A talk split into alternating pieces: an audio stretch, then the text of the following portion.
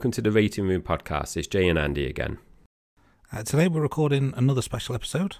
Please welcome to the rating room, Luke. Luke, thanks for coming on the show. Why don't you tell us a little bit about yourself? Hi, yeah, thanks for having me. Um, so, my name's Luke Arnold. Uh, I'm from London in England. Um, I've been collecting uh, James Bond memorabilia um, since I was quite quite young. Um, love the films, go to movie premieres and stuff like that. Um, I've even made, well, wrote and made my own little trailer for YouTube, which is a bit of fun. And uh, have an Instagram account called Live Like 007. Um, so yeah, it's uh, everything Bond. Um, I've loved it for years, and uh, yeah, thanks for the opportunity to come on your show. So, listeners, you need to check out Luke's Instagram. There's loads of stuff about James Bond on there, and we're going to talk about um, Luke's collections a bit later on. But before we start, we've been looking at your Instagram, and we've noticed you've been somewhere special in the last week. Do you just want to tell our listeners about this? yeah, um, I was quite fortunate enough um, through work to get an invite to uh, the BAFTAs in central London, um, which was amazing. They held it in the National Gallery, uh, which for all the uh, the Bond listeners out there, obviously that's quite special to to the Craig film Skyfall, um, where he first met Q, which is awesome because I managed to get a picture with no one around with the uh, the uh, the big painting in there as well. But yeah, no, I uh, I was very lucky. Yeah, it was a fantastic event. So, when you're at the BAFTAs, Luke, before we just um, get into James Bond, who did you meet there? quite a few. I was quite surprised because you know sometimes you think these kind of things might be like a tick box. You know, a couple of celebs will turn up and vanish very quickly just to show their face. But um, so Michelle Yeoh was there, uh, which we all know as Wai Lin from Tomorrow Never Dies. Uh, the lady herself, Barbara Broccoli. Um, don't need to say who that is, but yeah, she was there. Um, we had uh, the legend that is Brendan Fraser. Um, he turned up, and I had a a great chat with him about um, he's one of my childhood heroes. You know, what grew up watching The Mummy and Blast from the Past and, and films like that. Um, so yeah, got to have a chat with him in a selfie. Eddie Redmayne, I think it's um, he's the guy from Fantastic Beasts uh, from the Harry Potter franchise. Uh, Colin Farrell was there.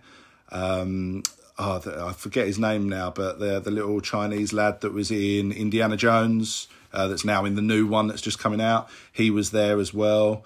Um, so yeah, some really really good names. Um, and then on the night itself, uh, Rami Malek was there, Ana de Armas was there. Um, I think um, who else was there? Yeah, I think they were the main ones from Bond. Um, but unfortunately, no Craig. Um, but yeah, so it was a, it was a really good good evening. Yeah, sounds really cool. Um, without going too inside, what's what's the experience like of the BAFTAs for uh, uh, for the general public versus the the big celebs? Did you get did you get to mingle much, or is it kind of two separate experiences? Um, how, how does it work? It, it was really odd because we got these tickets and we were told where to go entrance wise, and um, it was me and my boss that went, and we ended up walking up the red carpet, and we were quite early. You know, normally you don't want to be early to events, but I thought, hey ho. So we're walking up the red carpet, and there's loads of fans um, clearly waiting for celebrities, and they're all st- like, looking at each other, going, who, "Who are these two? Who are these two? And it's like, great, you know, brilliant. so, we, and then we went in, got a, got a glass of champagne each, and it sounds bad, but just loitered around. Um, but then all of these celebrities turned up, you know, um, masters of the industry, you know, cinematographers and people like that. Um, so yeah, there was a lot of people you just wouldn't really recognise. Um, but yeah, then the celebrities started to come through, and you could literally just walk up and chat to them.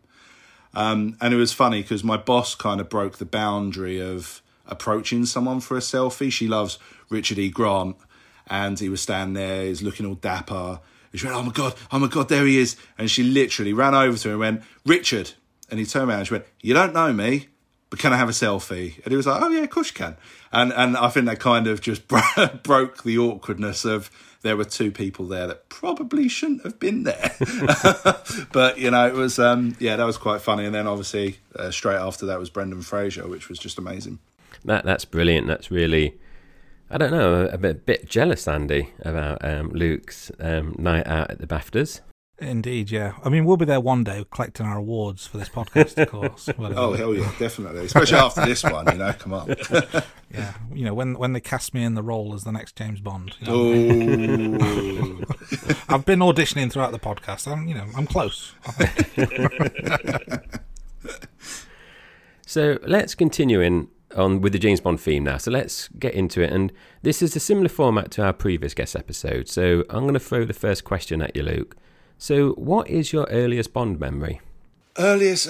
So the one that really sticks to me, um, non-collectible wise, would be probably quite young, um, and ITV decided um, to do a Bond marathon. I think it was over weekends. So it's like every Saturday, Sunday, they'd show a, a film or two. Um, and we had a VHS player in the in the TV room, and I'd sit in there with a blank VHS. Probably most of the listeners that are young of age haven't got a clue what a VHS is these days, but um, and then I'd bang that in the machine, and I'd sit there and I'd record the Bond film, but I'd stop I'd stop it when it was the commercial breaks, and then quickly rewind it so it was like dead on, so there was like there was no breaks in the film and then wrote the movie on each uh, on the side of each VHS tape, and then built the collection up. So I think that's where really it started to get a bit serious. Do you remember the first film? well, the first one. Yeah. the first I watched. Well, they were, they were in order. Um, so that obviously Doctor No was the first, but my first ever Bond film that I watched was actually The Living Daylights um, with Timothy Dalton. Um, and I don't know why that just happened to be on TV. I, you know, they normally show them at Christmas and stuff like that, didn't they? And I don't, I don't know why I watched it. And uh, but I put it on. Um, I think GoldenEye, the game, was probably coming out at some point, so I thought, oh, let me check this out. Um, even I had a few little bits, you know, around at corgi cars and stuff like that.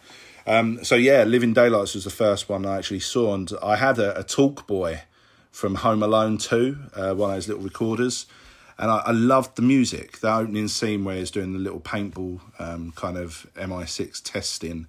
Um, and I loved the music, and I recorded the music. So, so when I when I was young, I was in a bath. I could listen to the soundtrack. Shouldn't probably admit that, but there you go. Sounds brilliant. Uh, It's funny you mentioned the uh, the movie marathon on ITV because I've I've mentioned this on previous episodes. It was kind of a thing when I was I don't know maybe 12, 13. and ITV I think like you said they were playing one a week, so it might have been around the same time. And then the next day in the in the school playground, the talk was, "Did you see the Bond film?" And it was just like really really exciting at the time, and that's kind of how I got into into it as well. Um, but let's move on to the next question. So, 25 films in total. Assuming you've seen them all, do you have a particular favourite? I do indeed. Um, it's Casino Royale. Um, so Craig's obviously uh, first hurrah, and what a, an amazing start for for Daniel Craig. Really, after all of the controversy about his blonde hair and being ugly, and he had to wear a life jacket on the River Thames. Uh, but yeah, Casino Royale is my my favourite film. Is there anything in particular that you like about what what makes it stand out from the the other Bond films? I think yeah, coming from Pierce's last run uh, with Die Another Day, which went a bit too fantastical and a bit too silly. Um, and I know they were trying to chuckle anniversary. I think it's the 50th anniversary. They're trying to chuck stuff in there for it uh, with nods and winks. So I think to have Craig step into a more gritty, Bourne esque, even though I don't like them being paired to Bourne, but Bourne esque kind of film. Um, Martin Campbell, phenomenal director, obviously done Goldeneye. Um, David Arnold, who does the music. It just had everything in one one kind of go. And to show 007 getting his first couple of kills, getting his 007 grade, but also having that bit of awkwardness with M. You know, she doesn't really trust him. Should she have promoted him? And there's some classic lines. Um, and that that ending of him in the suit walking up the stairs with that massive MP5 and like I think it was an MP5 and you know Bond James Bond and you've been waiting for that for the whole film because he didn't say it once and Volcom like um, how do you say it do I look like I give a damn you know and all things like that it was just it was a really awesome first film and bless him Chris Cornell with with the song which I think is one of the best songs as well I know it's your favourite Bond film, but do you think Casino Royale is the strongest film for an introducing a new Bond actor? Um, yeah, I think it made it more prominent that this is a new actor because they went back to show his him gaining his double O status. You know, if you looked at the others, uh, you had Connery, iconic, round the table. You know, Admire Your Courage, Mister Bond, James Bond. You know, brilliant. Uh, Lazenby's was a little bit, I find, tongue in cheek. You know, this never happened to the other fellow looking at the screen, bit, you know. Um, Roger Moore's was great. It was just subtle, you know, he's in there necking with a lovely lady in bed, you know, which was obviously the the whole run of Roger Moore films. Um, Brosnan's was cool, you know, the the dam jump um, at the facility and uh, beg your pardon, forgot to knock, you know, keeping his his face in silhouette all the way through until he uh, knocked someone out on the lavvy. Um, so I think it was it's a really good intro to Craig's Bond because it started from the beginning as such. Um, and it didn't really have any ties to the old films where Brosnan still could have been the Bond from the old Live and Let and that, that kind of thing. They never had like their own storybook. I call the Craig films their own storybook. The others don't exist. It's just Craig's story as Bond.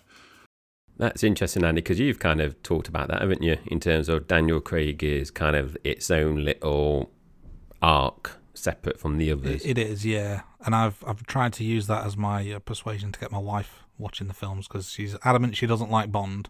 I'm like, no, but this is different. You'll like this this mini Bond series of five, not the whole twenty five. But um, she's not having it. So, Luke, you've obviously talked about your, your favourite Bond film. So, looking at the other end, do you have a, a kind of the film that you struggle with, or the one that you think is the worst in the franchise? So easy, straight out Octopussy, one hundred percent. Um, Bond dressed as a clown, messing about. No, uh, just yeah, didn't didn't like it. I know a lot of people don't like A View to a Kill because um, Roger Moore's a bit too old and his stunt double is obviously someone completely younger with a wig on. Um, and is um, getting off with a very young Stacey Sutton, which is a bit creepy. Um, but yeah, I just I can't I can't watch watch Octopussy. I've I've watched it a few times, obviously. I just I just don't like it. The tuk tuk chase when you had the guy on the back batting things away with a tennis racket, and it's I think that then went a bit too comical for Bond. Um, it was more kind of taking the Mickey out of Roger Moore and how how silly he could be. Um, I, I didn't like it. It was more spoofy, like the original Casino Royale for me than than a proper Bond film. Still, still a great film, and it obviously went up against Never Say Never Again, which doesn't count, um, and it won the battle. Um, but for me, yeah, I think it's probably one of the weakest films in the whole the whole series. If me and Andy had to push you on on Octopussy, is there anything that you think is good in the film? Maud Adams, for obvious reasons. Um, yeah, she. You know, I I don't I don't click with Kamal Khan. Um, I think it's a very weird kind of villain. Um, you know, Roger Moore running away from them, hunting on elephants. Um, but yeah, more, you know, Maud Adams obviously coming from uh, Man with the Golden Gun, which she was in as well. So it's a bit odd that she was in those two films um, as completely different characters. But yeah, you know, she's she's wonderful, beautiful, great, you know, lovely. That's that's the and Desmond Llewellyn obviously because he's always great. But yeah, that's that's pretty much it for me. Unfortunately, people will hate me now. They're not even going to check out my Instagram anymore now. It's like it'll get banned or something. So. No, I, I, must say it wouldn't be my worst. I think uh, regular listeners will know Moonraker is my particular pet peeve about Bond, but I think Octopus is pretty low down the list as well. Um, let's let's change tack just slightly and talk about actors. So we've briefly mentioned Craig and and Moore. Um, would either of those be your favourite, or do you have another one in mind for the for the Bond mantle? It's a tricky one, and that is whenever I meet clients with the, the work I'm in, chatting to you guys, anything, any events. Oh, who's your favourite Bond? Um, and it's they've they're all phenomenal. That's why we all love the series so much because they all bring something incredibly different to the role. For me, just that kind of connection with a Bond is Pierce Brosnan. Um, GoldenEye 64, GoldenEye the movie. I was at the age where I could start to collect a little bit, you know, new watch and stuff like that. Um, and he's just great. And I think he was just let down a little bit on some of the writing of the later films. Um, but he's a very close tie with Daniel Craig. Um, Daniel Craig has done wonders for the franchise for those last five films, and so yeah. But Brosnan, I think if I had to put a gun to my head, it would be Brosnan. Yeah.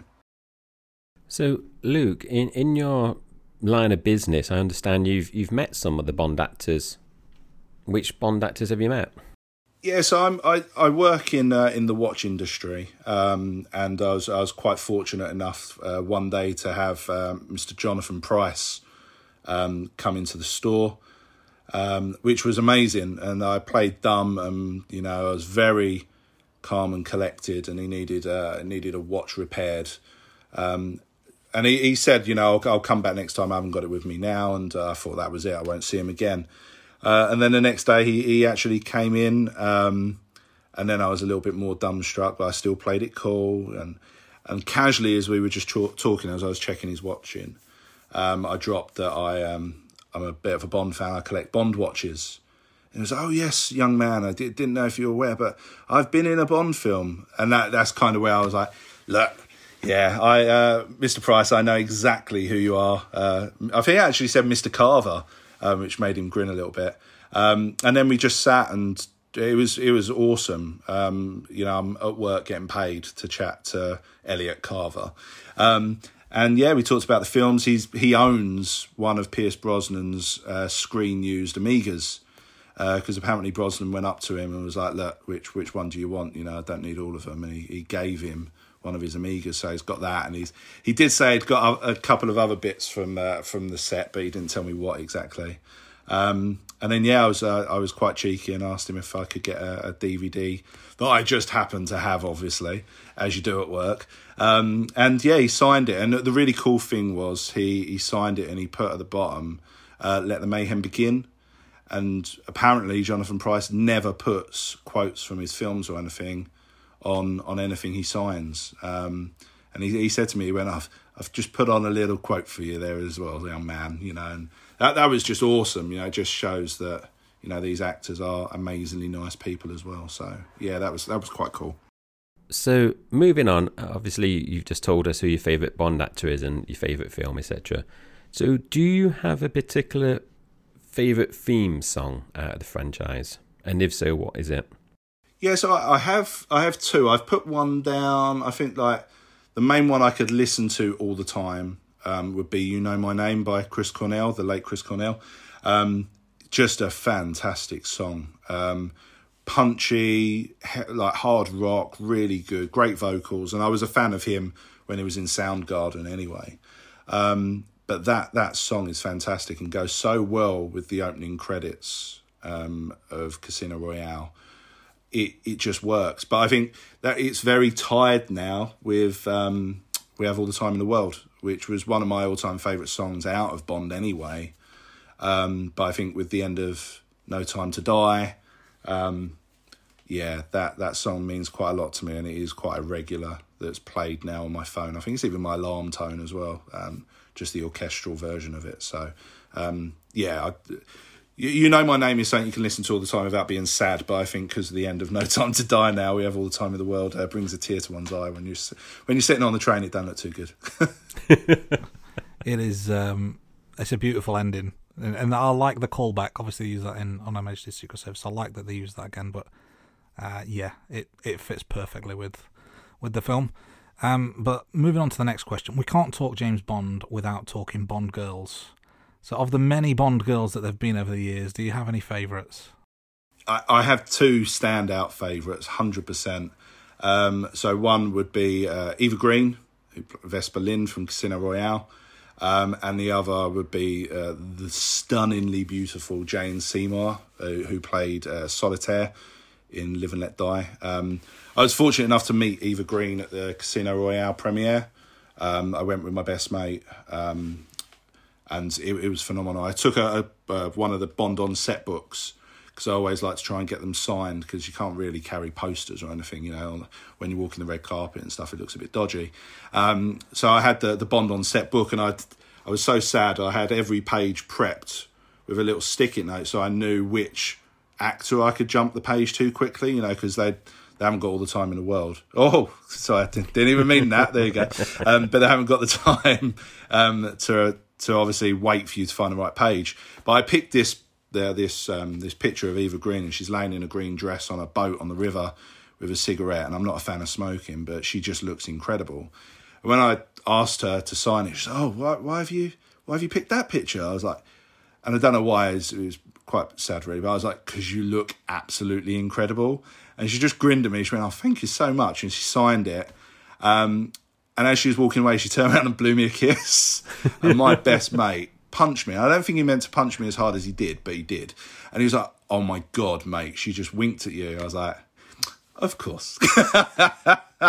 so pathetic. Um, but yeah, so that that was really really cool. Um, unfortunately, I haven't had the luxury of meeting Jane Seymour. Um, but even now, she still looks as incredible as she did back in uh, in Live and Let Die. To be honest, so uh, yeah, those two definitely stand out for me. Have you met any other Bond gals? Yeah, I've, um, I've been uh, once again lucky enough to go to pretty much all of the Bond premieres since Die Another Day. So um, at that one, um, I was with my mum, bless her. We went to um, it was at the Royal Albert Hall. I think it was the first one that was at the Royal Albert Hall. Um, but we were there just as uh, as kind of viewers, you know, to see people turn up and everything. Um, but from Casino Royale onwards, I've been lucky enough to be on the red carpet and, and walk and mingle and stuff. So I've met all of the, the Bond girls pretty much from Casino all the way to No Time. Um, but older Bond girls as well, Maryam d'Abo. Um, she goes to a hell of a lot of events. Um, she's really chatty, really lovely. Um, Honor Blackman, late Honor Blackman, I've met, met her. Um, I'm trying to think of it. There's quite quite a few of them, to be honest with you. Um, I go to a, a, couple of Bond meetups in, in London every now and then for events, and they um, they sometimes have, if they're lucky enough to get them, uh, a couple of Bond girls or extras in the movies, and they, they can turn up. So, yeah, I've, I've met a few of them. Michelle Yeoh, obviously, the other day at the, the BAFTAs, um, so that was quite cool to meet Wai Lin uh, from Brosnan's. Um, but that that was, I think, the only Brosnan one I've I've met. So. So moving on, do you have a particular favourite villain? So this could be a main villain, one of the henchmen.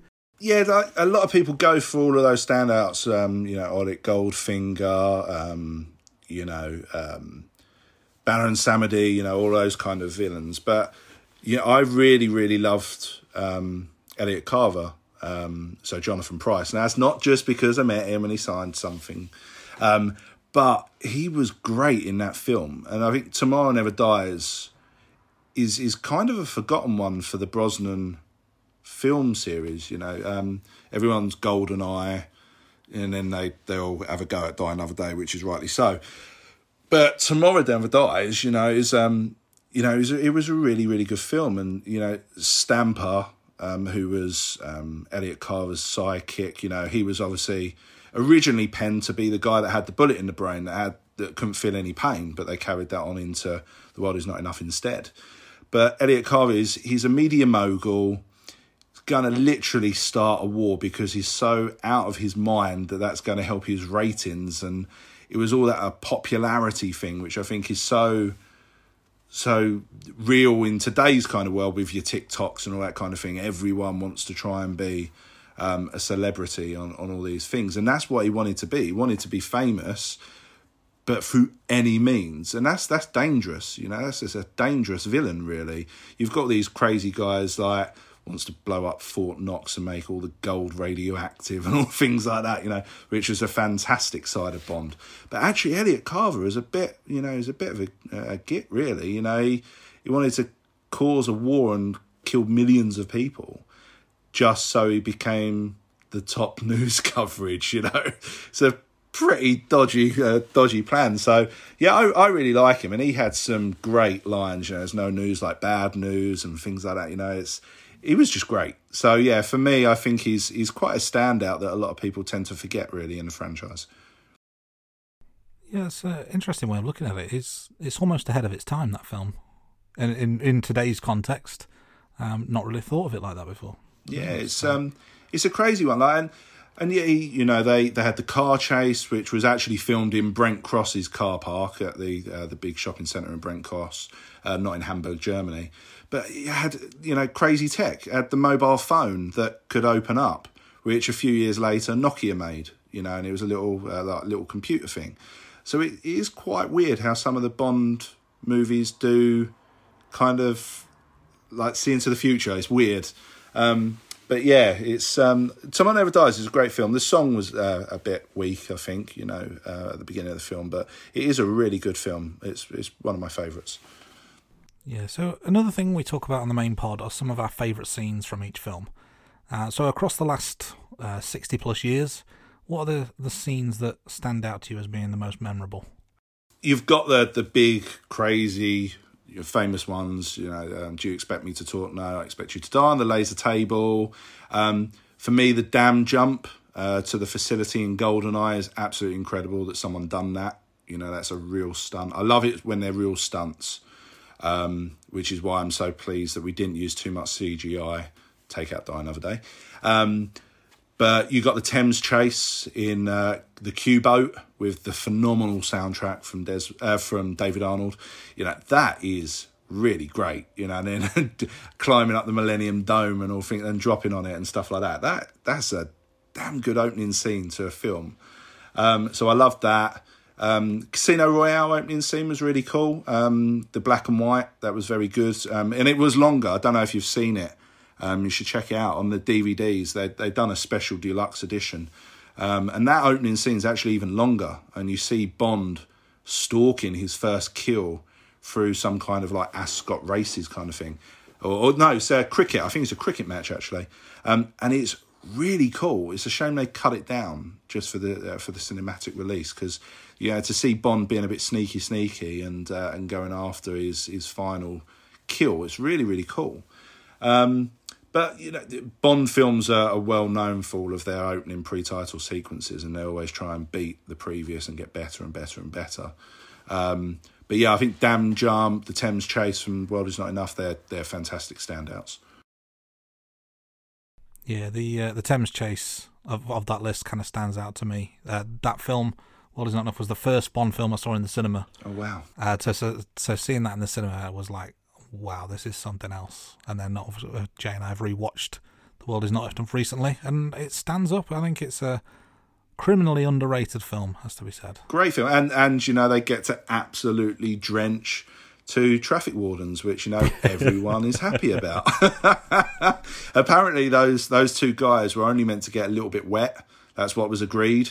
And then when they flicked the boat round, they absolutely pelted these guys, and they were like, "Oh, well, sorry," you know. Better to beg forgiveness than ask permission, as as the old saying goes, isn't it? Yeah, definitely. so, moving on, do you have a favourite gadget? Um, I'm probably biased on this one because I sell them. Um, so for me, it's uh, it's got to be the watches. Um, from the the first time you see proper Bond watch where he's sitting at the poker table and it's a Gruen Precision um, with his tux, and then the most famous watch starting, I think, is the um, the Submariner, the Rolex Submariner in Goldfinger uh, on that little NATO strap, uh, which is fantastic. And then all the way through, it's it's always pretty much been a Rolex, and it went into Seiko and Pulsar and things like that with Roger Moore, and then back to Rolex for Timothy Dalton, and then for me, the the Bond watch is the Omega. Um, so I'm lucky to have a few of them. Um, so the Omega Seamaster from GoldenEye um, with the laser, you know, that's that's just awesome. Everyone would love uh, a watch with a laser in it. You know, oh, you can't get in that door. Oh, cut the door open. Oh, I need to escape through that hatch before I get blown up. Yeah, I'll use the laser on my watch. You know, um, don't know how the laser was produced. No idea because the watch was still very thin. But there you go.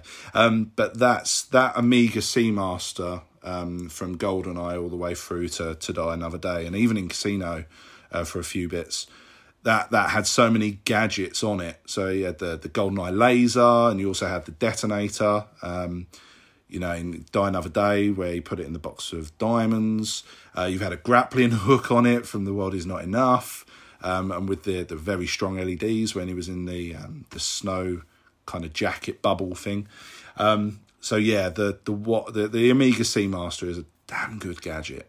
Um, and it's something everyone can wear, which is cool, you know. So it's not yeah, an attache case that would look a bit odd walking around with like that kind of bag these days.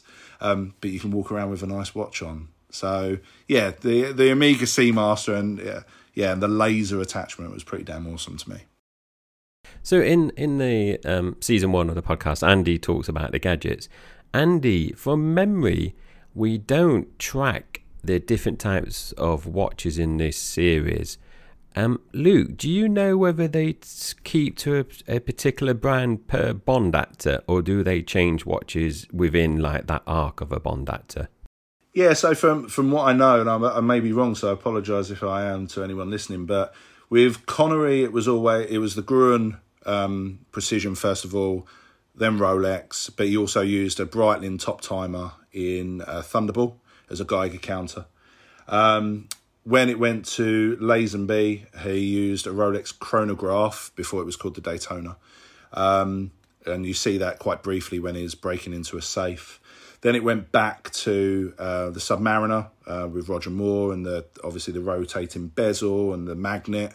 Um, but then Roger Moore went a little bit crazy and we got into that kind of digital world in the late 70s, 80s, and he used a lot of Seikos. Um, so just normal digital. He, used the Pulsar, which was in Live and Let Die, which they've just re released actually. It's now called the Hamilton Pulsar. Um, it's exactly the same, which is quite cool. Um, Timothy Dalton used a Rolex Submariner, but he also had the um, Tag Heuer Night Diver, uh, which was really, really cool watch, black, uh, but the whole dial glowed in the dark. It was very, very cool. Um, and you see that just at that kind of MI6 training uh, at the beginning. Um, but it was Lindy Hemming who introduced um, Pierce with the Seamaster from uh, Omega. She said he was a naval man, he would want to wear something quite nice. Um, and, you know, the, the Seamaster kind of ticked those boxes. It was quite a luxury, elegant watch, but very rugged because it's also a diver's watch. Um, and it just had that element that it could have gadgets attached to it. You know, the helium escape valve on the side, you know, perfect. You know, pop that out and you've got a nice little detonator. So I think they're the main main ones all the way through the series. I might have missed a one or two, but I think I got most of them. Some some good knowledge there for for not only the listeners but Jai and I as well. We're, we're learning something ourselves. Um, I'm going to bring the tone down slightly with my next question. Uh, so there's been a lot of high points over the Bond franchise.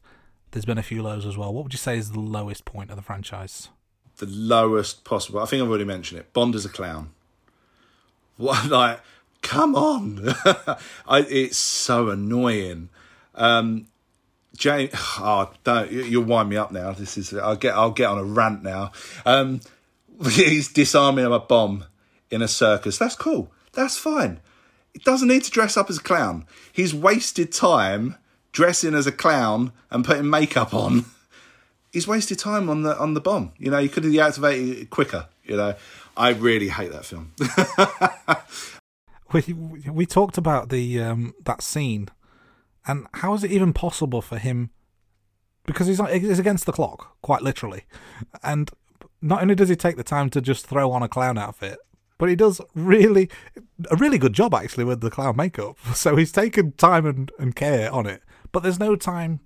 Yeah, um, I'm not going to rant with you, but I, I feel your pain. It's uh, like you look at Heath Ledger in The Dark Knight with the makeup, and apparently he puts the makeup on himself, and you can see it on his fingers. You know, Roger Moore had time to wash his hands as well, and I've I've put makeup on before when I've gone to Comic Con. It takes a while to get it off your fingers, but he was fine. You know, he looked great. So unless someone done the makeup for him, you know, and then yeah, yeah, ah, oh, that film, so annoying. Um, but I think Die Another Day had quite a few low points in it as well.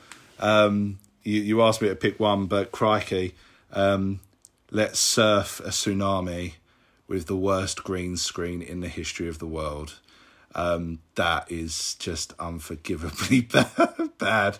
Poor Pierce. And Pierce laughs about it. If you watch, um, I think he's being Bond or something, um, or, or, yeah, one of the the TV uh, kind of documentaries even Pierce just laughs about it now. He's like, I rode a tsunami, you know. That's that's all out Bond that is, you know.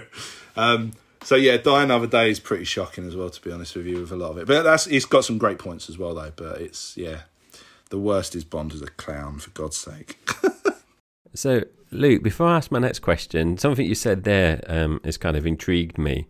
So, when you went to Comic Con, which characters were you dressed uh, up as, you know, requiring, you know, you use makeup? Obviously, it might not be James Bond, it might be something else, but when did you use makeup? Yeah, so my my first ever Comic Con um, I went to, um, I went as the worst Heath Ledger's Joker that you could see. It was a, a sh- uh, an outfit brought from you know one of these cheap costume shops, um, a really bad wig, and I'd done the makeup myself, um, so the black eyes and everything, and it, it was really naff.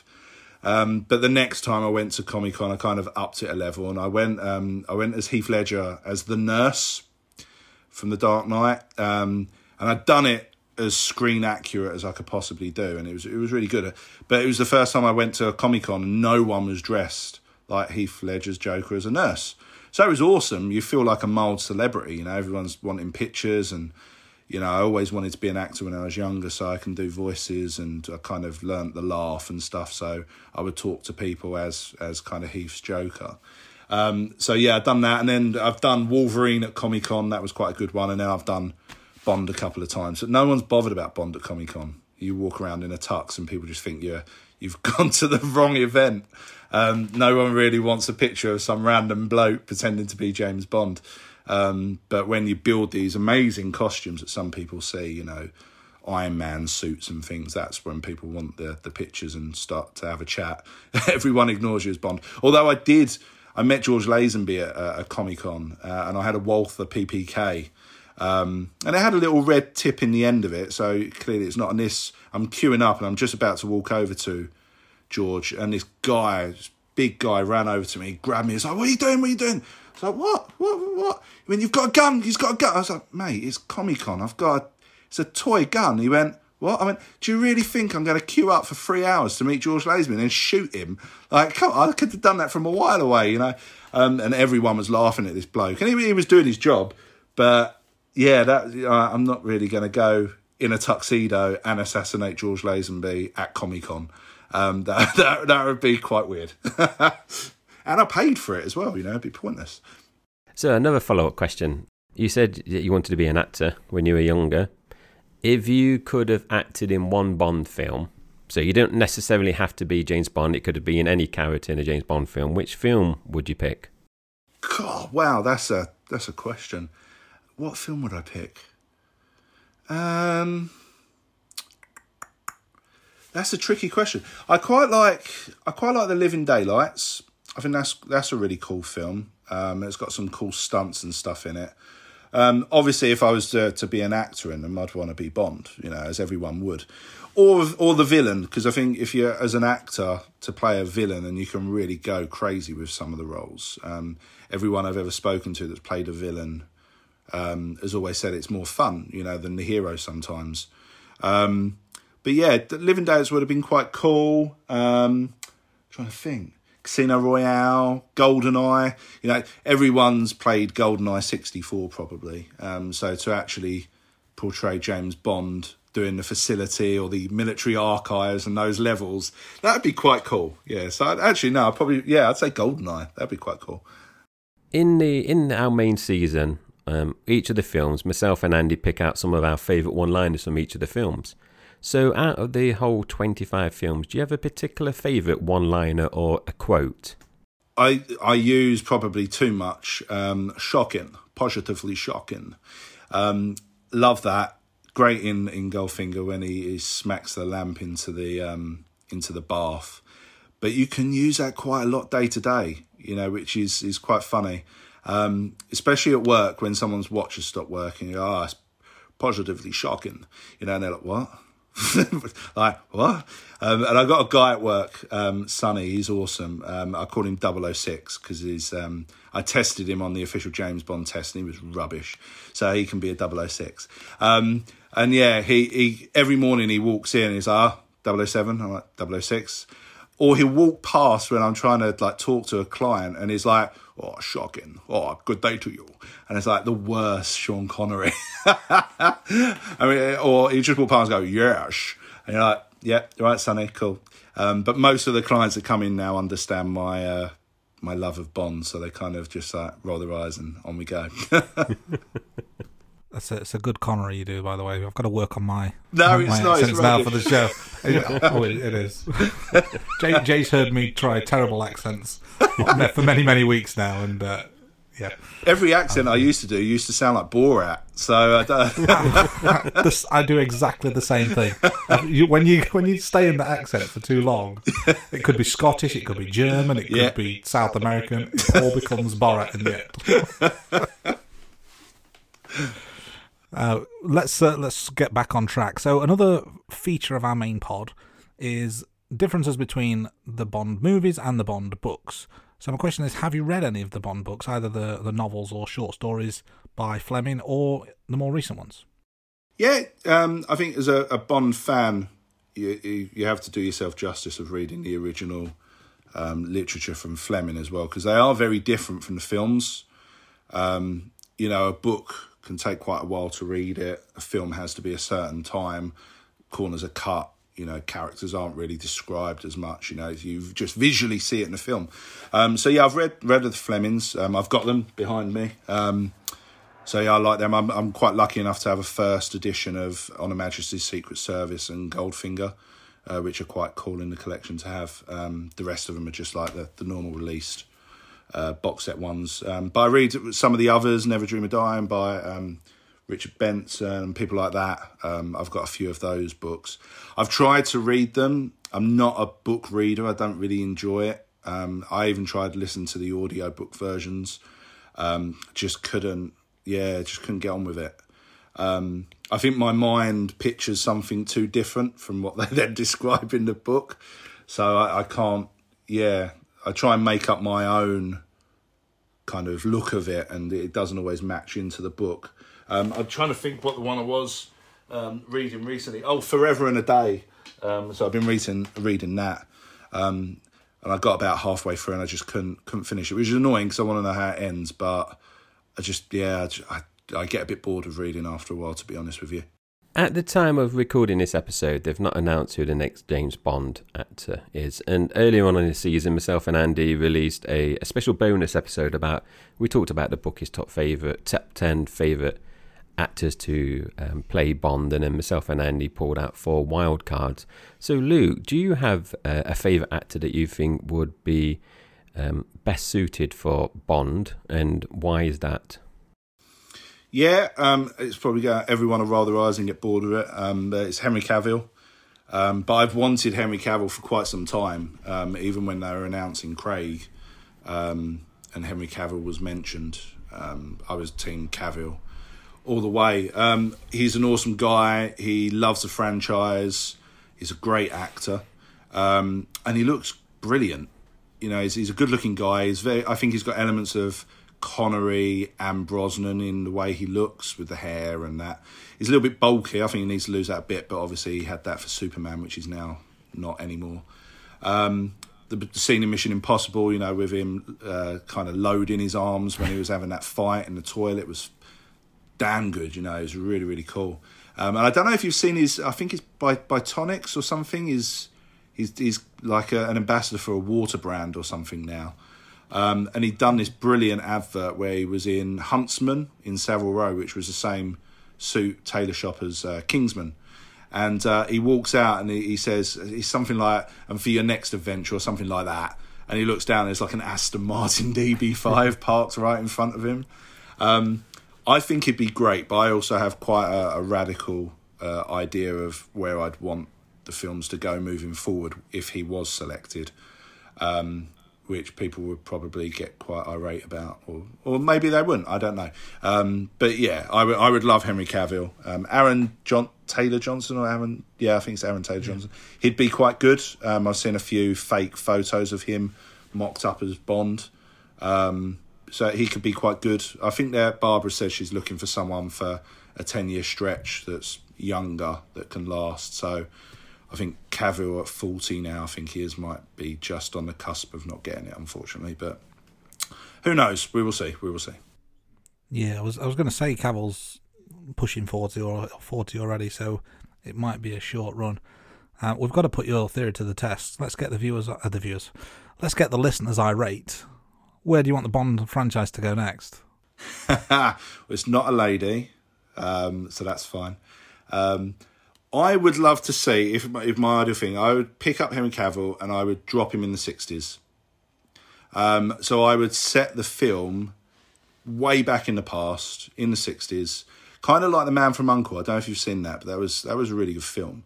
Um, you know, the old fashioned suits, the old fashioned cars, and they can do that. If you see things like Peaky Blinders and those kind of shows, they can easily recreate the past. Um, but I just think everyone was so anti Bourne with Craig, you know, oh, it's just a Bourne rip off, it's a Bourne rip off. Let's go back to some classic spy from Russia with Love, you know, those really story driven kind of Bond films where he's a spy. He needs to do some intelligence, he needs to find out contacts. Yeah, he might sleep with the odd woman to get information and kill the odd person because he's an assassin. Um, I think where the franchise went Bond had a mission. Diff- bit different with Craig because he was always just after Blofeld in the end, but he didn't really gather much intelligence as a spy. He kind of just, oh, bang, there you go, done. You know, he'd get a text from M or voicemail from M or Tanner would contact him. It was, yeah, you know, he'd go and speak to Blofeld a bit and they'd find out that all of a sudden he's got nanobots on him and things like that. There wasn't any spying. In From Russia with Love, he had to meet a woman. He knew it was going to be a trap, but he had to interrogate her on a boat, and he had to do this and do that. He had a, a, a, another villain after him in Red Grant, you know, which was really cool, but he didn't know first of all, and all that. I kind of would like to see that. So I think you could pick Cavill up. He's very 60s style anyway. You haven't got all crazy gadgets, so no one can moan about that. You're going to have a really good story, but a re- written good script, you know maybe a bit of John Barry coming back, you know, with score wise. You know, uh, David Arnold can do a lot of Barry esque kind of scores.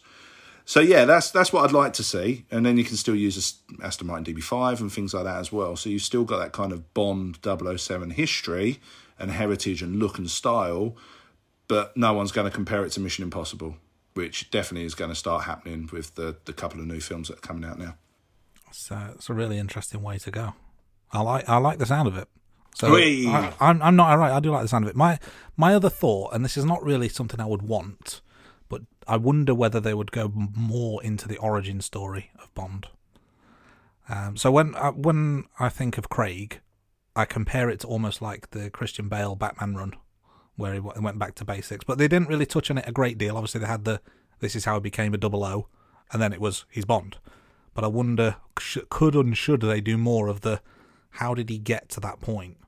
Now, you don't want to go back to the point of you know child actor being Bond growing up. That's probably taking it too far. James Bond Jr. Oh, well, it could it could be, but you know, there's there's probably something more of like a an origin story that could could be be used. That that would lead to itself to being a really young actor for for the long term. Because then once you've done the origin story, you then have to go into 007 and his missions, etc. But um, Bond Bond going back to back to the 60s I like the sound of that. Yeah.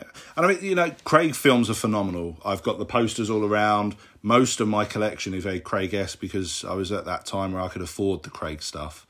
But I think the trouble is with it, it's, you know, Quantum had a writer's strike, so they didn't really know what was going on. They were kind of setting up Quantum to be this massive company, uh, sorry, villainous company like Spectre. Um, but they couldn't use that because Kevin McClory had the rights to it still and all that kind of thing. Um, so they didn't really go into the this kind of spy kind of stuff. And then you went in Skyfall, which was a bit of Bond's heritage, amazing. Love that film. Skyfall's a, a genius, genius film. But then all of a sudden, oh, Spectre's around because now we can use the rights. And so we'll ignore Quantum. That doesn't exist. And actually, Dominic Greene worked as a kind of branch of Spectre. And bang, we're in Spectre. And there's Blofeld. And now everything's fine.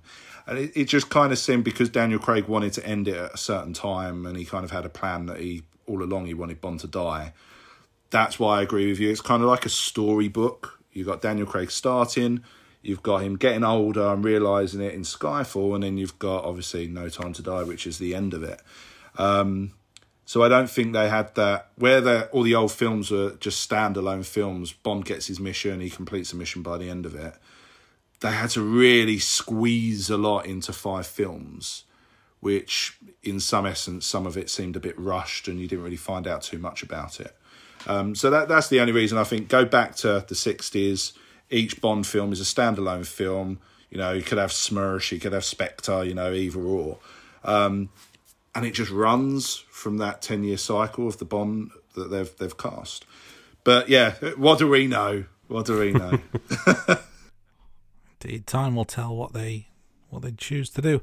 Uh, one final question before we get into some uh, some rankings: um, Was there a particular film that you were looking forward to more than the others, and did it meet your expectations? So I definitely would say No Time to Die. Um, you know, obviously we had the unfortunate COVID, um, and I feel really bad because I remember being at work as COVID was, was starting to take hand, and they came out with the news that Bond had been delayed. They were going to delay it. I went nuts. I was pathetic. I was like a little child. I was at work. My boss, bless him, told everyone, "Don't go. Don't don't speak to Luke. Leave him alone. He's not happy." And I, what? Bond's delayed. Oh my god! And everyone avoided me. It was pathetic. Um, and you know, heaven did I know what was going to come because of the the, the COVID thing. So, um, you know, we had a long time, an hour, a year and a half, if not longer, um, of waiting, even though we'd had a trailer. We we, we knew little seg- like segments. We'd had the watch, which I got literally just before the lockdown happened. Um, so yeah, the anticipation for that was crazy. I remember I was on holiday in Tenerife. I got the soundtrack very very early sent to me through Contact, which was really cool. And I'm laying around the pool, and it was just normal files. They weren't named files. They were just individual track one, track two and it got to track two, uh, which was Matera. And I was laying with my two, two best mates, chilling by the pool, being all cool as you are, you know, soaking up the sun. And I started to cry. It was really pathetic. Um, and I started to cry because that rift of We Have All the Time in the World came in. And I was like, oh my God, what the hell is going on in this film? Why is that in it? You know, they've had no reference to any old Bond films let alone the music and stuff. And now all of a sudden, that's in it. What what is going on? So my mind was playing. You know, I had the soundtrack, like I say, quite a while before. Um, then I went to the the premiere uh, at the Royal Albert Hall, walking the carpet with Rami Malek and Ana de Armas and Daniel and all those, which was which was awesome. And then sat and watched the film and cry. I was I was on the edge of my seat, and I'm not even exaggerating for that whole film. I was literally on the edge and um, yeah, it, it, went it went crazy. And by the end of the film, uh, I think I, I, cried three times. I cried at the Matera part. Um, I had a little tear when when Felix obviously um, left, um, and then right at the end, oh my god, yeah, I was I was a mess at the end of that film. Um, and I was I'd left the the. Well, my my friends I was with um, this this girl that was with them looked around and she was like, "Oh my god, is Luke all right?" And they were like, "Yeah, it's a, it's a bit overwhelmed, you know, it is all right." And I'm like, "Absolute mess." Um, and then yeah, at the I went outside. People wanted to talk to me because they recognised me from my Instagram and stuff. I couldn't really talk. It was that was you kind of saw it coming, but you thought it ain't gonna happen. This is there's 25 films. It ain't gonna happen. It ain't gonna do that. It'll get blown down back into the, the vault or something, you know, in the bomb room and he'll be fine. And you might see him in the distance at the end, like very The Dark Knight Rises, you know. But no, they did. They done it. and I was like, oh my God, that's that's insane. Um, and I think I got the film a little bit before it came out. Um, and even then, I still would watch it and cry. I took my mum, my sister to see it. They cried because they knew what it meant to me. Um, so yeah, no time to die, crikey. Uh, and I know people, you know, it's a 50-50. People do have a go about it because of killing Bond. Um, but they killed Daniel Craig's Bond. They haven't killed Bond. It still says James Bond will return. They just finished his his his tenure as Bond, which was great. Like Christian Bale, you know, they finished that in a perfect way. Um, so yeah, no time to die for me. That that was great, and yes, I love it. That my collection of stuff is is very No Time to Die, um, and that film will be with me for a long time. Yeah, great film. So moving on, in our in our main season, we we rank each of the films each week, Luke. So and we, we rank different areas, you know, areas we talk about villains, Bond girls, etc., etc. So, what are your top five Bond films in the franchise? Obviously, you mentioned Casino Royale was your number one earlier on. Yeah, so yeah, Casino Royale number one, um, and Goldeneye two. I mean, there's a lot of um, trying to think of the term. I tried to think earlier, but I can't. There's a lot of memories and connections with Goldeneye. You know, like I say, with the game, and remember having my mates round in the evening playing Goldeneye and nearly failing GCSEs because of that game. Um, so that that's that's tied. But I'd say number three on Her Majesty's Secret Service. Um, that's really come of age. That film. Uh, George Lazenby, I've met him a couple of times now. What an amazing bloke! Um, openly admits to destroying his chances in uh, being a, a, major celebrity because of Bond and the way he was. But that that film is beautifully written. Um, absolutely great film. Love it. Um, Living Daylights number four. Um, Timothy Dalton, great start. Very underrated film. Very underrated Bond. Um, becoming a bit more popular these days. Um, but yeah, love that film. Uh, and then number five would be Live and Let Die. Um, Roger Moore's first, maybe led because um, Jane Seymour's in it, but also as Baron Samedi, you know, um, the great Rolex watches, you know, it's a really good first film for Roger Moore, and it's a shame that from that, which is quite serious, it's quite a serious film. It's not all silly, silly. It went silly, silly uh, very quickly after that, um, and they tried to get it back with Few Eyes Only, but I think by that time people were assuming that the Bond franchise is a bit spoofy now, so they, they didn't do too well. But yeah, Living Let Die number five, definitely. So I've just realised this, and I don't know if you've done this intentional. So your top five films are all feature different Bond actors, and they are all the first Bond, the film in that Bond actor's reign run of films. Is that intentional? No, I've just noticed that as well. as you were pointing that out. No, that definitely wasn't intentional. No, definitely not intentional. But yeah, how odd. But great starts, you know, for each Bond. You know, clearly they they done well on their first film. they they set the scene, as it were, in each of those. Yeah, that's uh, it's a good list. And uh, from from memory, I think those five are going to be pretty close to my top five. There's certainly, I would say most, if not all, will be in my top ten. Um, but uh, yeah, some cracking films on that list. Moving on, let's talk Bond girls. So let's let's have a top five. You mentioned a couple of them earlier, but um, let's flesh it out one to five. Yeah, okay. Um, so number one uh, would be Vesper Lynd, uh, the beautiful Eva Green, just because it's you know massive tie to the Daniel Craig films. She was pretty much an element in all of those films. Um, that came, even came into No Time to Die at the end, you know, and he did miss her you know, that, that grave. It was quite sad. Um, but, you know, as well, Eva Green, what a, what an incredible actress. Uh, number two, Solitaire. Um, obviously, Jane Seymour, gone into that, won't go into it again. Um, number three, controversial. Everyone's going to be annoyed at this. Christmas Jones. The the beautiful, oh, she's just lovely. Um, and that's probably why I picked her, to be honest with you, because I can just see her in those little shorts um, and the vest top running around pretending to be a nuclear physicist. Um, but Denise Richards, crikey, she was lovely. I remember in, um, I don't know, you guys might have seen it, Wild Things, I don't know, you know, but it's, um, yeah, I think most people have seen that. Um, but yeah, she's she was lovely. Not not great. Yes, I'm not picking her because she was great. I'm picking her because she was hot. Um, number four uh, would be Paloma um, from No Time to Die. So Ana de Armas.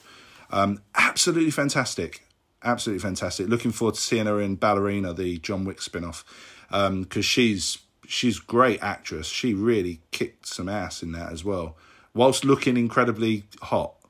Um, brilliant. Should have used her more in that film. Um, I actually preferred her character than Nomi uh, in the film. Um, I think you know I'm, I will not go into it. I think Nomi was put in that for a reason. It wasn't really needed, to be honest with you. She could have been awesome uh, but they really underused her, um, and they kind of put a bit more focus on Paloma for what was probably 20 minutes scene. Uh, it was a bit odd, uh, but she was great. Um, and then last one, uh, Tracy, Tracy Bond um, from On Her uh, the only wife of 007. Um, and that ending sucked in that film. I remember watching that for the first time when I was young, and that sucked because you did not see that coming at all. Um, and she she was wonderful. She was hard ass. She was she beating up Blofeld, and she was, you know, she was fantastic. Uh, she probably actually deserves to be higher up. I, I, yeah, yeah, I put her at five. She probably should have been at three. I only picked Christmas Jones because she's hot. Um, but yeah, Tracy Bond, fantastic number five. Yeah. So you mentioned that Elliot Carver's your favourite Bond villain. So do you have well? What are your top five Bond villains? And like I said earlier, this can be a main villain or one of the henchmen. Uh, yeah, so Elliot Carver number one, um, Alec Trevelyan number two from Goldeneye, Sean Bean, fantastic. Sean Bean's great as a villain in it. Well, he's always cast as a villain pretty much in everything he does. But um, yeah, really like Sean Bean, great actor, um, and was really good. You know, a double O that's turned you know, and you could see that vulnerability in um, Pierce Brosnan uh, as his 007. You know, it was his friend. They done missions together. You know, that's that's some betrayal. So that he was really cool. Um, Raoul Silva um, from Skyfall.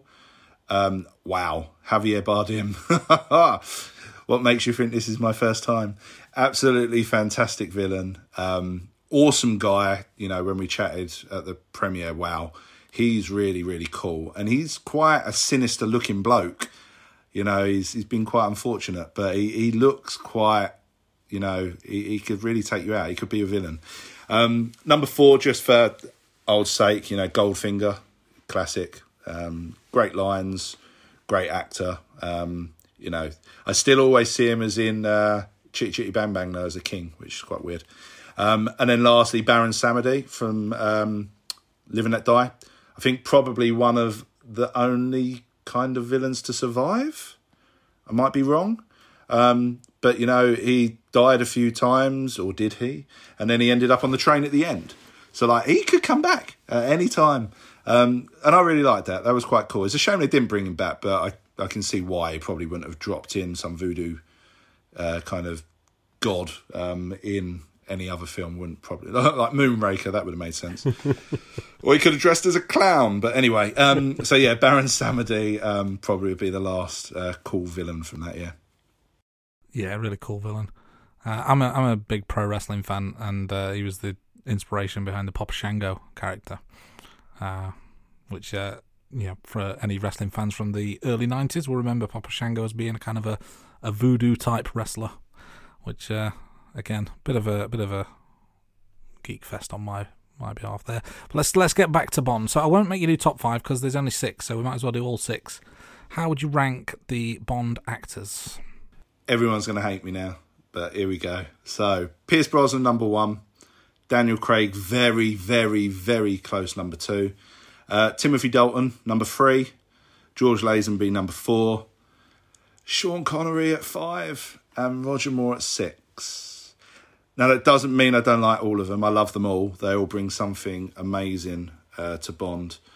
Um, I just felt like Roger Moore was just too comical. Sean, you know, though they're great films, but they are a little dated now. The the old blue screen in the background, green screen effect, whatever it was, um, that really wasn't. It was just a video basically of pretending that they're driving and his bad wig. Um, but still phenomenal. And I know he started the whole franchise. I think for me, what kicks as a bit of a, a Bond like fan is how Sean was with the films out of filming. You know, he's horrible to Cubby and Harry Saltzman. You know, he would refuse to to act when I think it was Harry Saltzman walked on onto set. You know, he wouldn't talk to Cubby Broccoli. And to be honest, they made him. You know, I believe he was a funeral uh, hearse carrier and things like that, a milkman, and he'd done bodybuilding and stuff like that. You know, if it wasn't for Bond films, it probably wouldn't have made him. And I, yeah, I, I agree. You know, when he went to Japan, people were taking pictures of him in the toilet, and they he didn't have his privacy. But you know, to be that way, you know, because of that, that, that's always kind of been a bit salty with me. I still love his films. I still love him. I never got to meet him, unfortunately, but that's probably why he's a lot lower because I think the other guys, you know, um, a bit more grateful for the, the role. Even though Lazenby ruined it, he can sit there and openly admit that he done it himself. You know. This might be obvious, but I'm going to ask the question anyway. If you could pick any Bond actor to have one more film within their run, who would it be? Would it be Pierce Brosnan because he's your favourite Bond actor, or would you choose someone else? and actually, I this is always something that us kind of people would dream of is if they stayed for one more, because it'd be amazing to see. So you'd see George Lazenby do Diamonds Are Forever. That would be really weird. you know, it'd be cool, but it would be weird. Would it have ever happened? You know, because of the way Lazenby portrayed Bond, it wouldn't work in that film. Um, Pierce Brosnan, you know, you could have seen him doing the Living Daylights instead of Lazenby, you know, because that's when he was actually meant to take over as Bond. I'd like to have seen Pierce do one more because Die Another Day let him down massively. Um, you know, he was great, um, and that that film was was shocking. Um, I'd love to see Dalton do one more. I think if I had to pick a, a, a Bond, I'd love to see Dalton do another one. Um, he was way ahead of his time. Um, License to Kill was um, was brutal, um, and he was as close, I think, to the original novelisation of Bond. Um, so I'd love to have seen him do another, but then it would have been Goldeneye, and that w- that wouldn't, wouldn't have worked. But then it, it would it have been Goldeneye because it would have been a lot sooner, you know, late eighties to nineteen ninety four. You know, it they might not have even come up with that Goldeneye. You know, so it could have been something completely different. Um, but yeah, uh, in answering you, I'd, I'd, say Dalton. I'd like to have seen him do another one. So, last top five question before we, we move on to some other bits. What are your top five Bond theme songs? And obviously, you, you mentioned "You Know My Name" is your favourite, but also you said you know we have all the time in the world is up there. So, what are you know what what are the other songs that make your top five? Uh, yeah, so you know my name, number one, and we have all the time in the world, number two. Um, I love "License to Kill" by Gladys Knight. Um, I just heard that recently. I went to the Sound of Bond at the Royal Albert Hall, and they had um, they done bits and bobs, and they played "License to Kill." There, there was another singer doing it, but it's just it's awesome the way it introduces that. Da, da, you know, it's it's fantastic, and you can picture in your mind that opening scene of them walking up to to Felix's wedding and having the the church bells all of a sudden glide into the rift of License to Kill.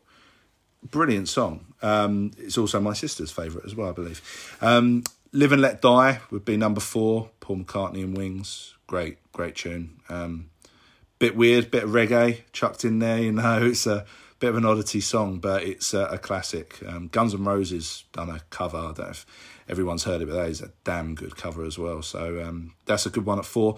And then five is quite a controversial one. A lot of people say it's uh, Surrender I uh, don't know if you've heard it by k.d. lang. Um, it was actually the end song for Tomorrow Never Dies.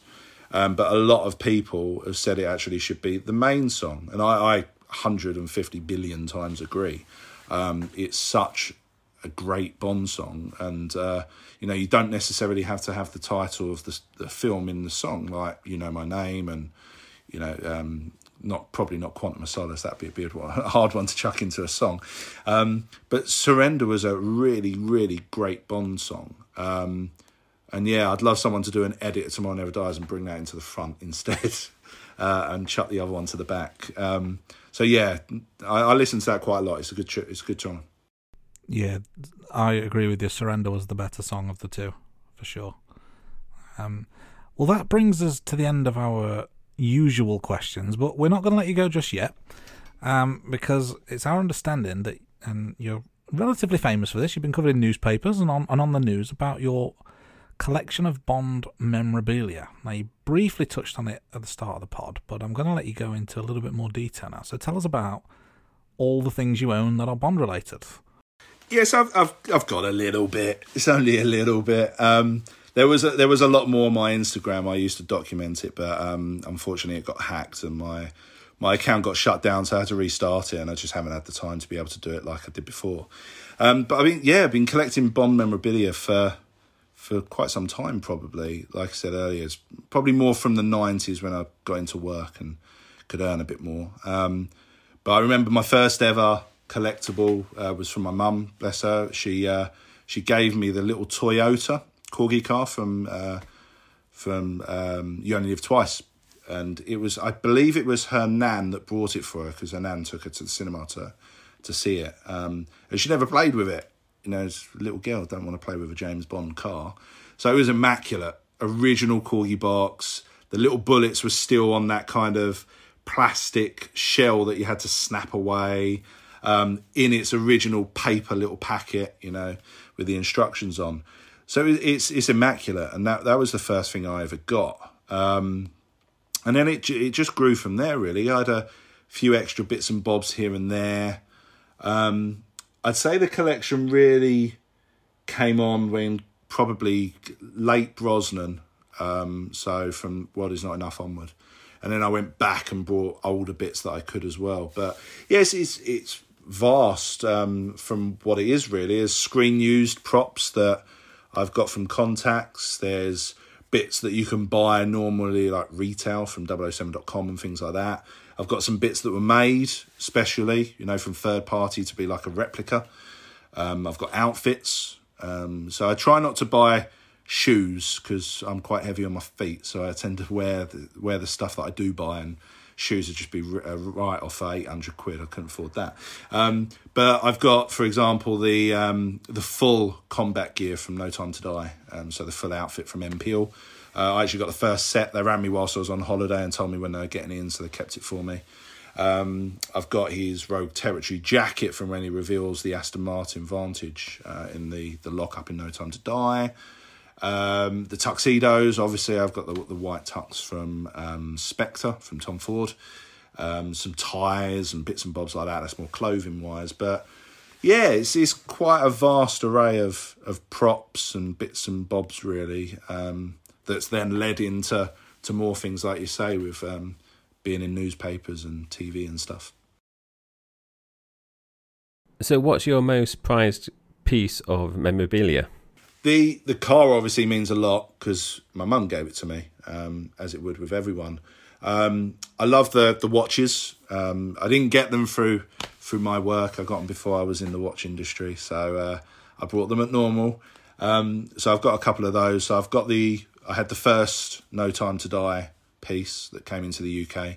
So I've got that, and it's actually screen you uh, like a, a screen used version because the one that you you can buy now is actually different from what Craig wore in the film. Um, not that a lot of people know that. Um, I've got the, I'm actually wearing it today. I've got the Skyfall Planet Ocean 007 edition.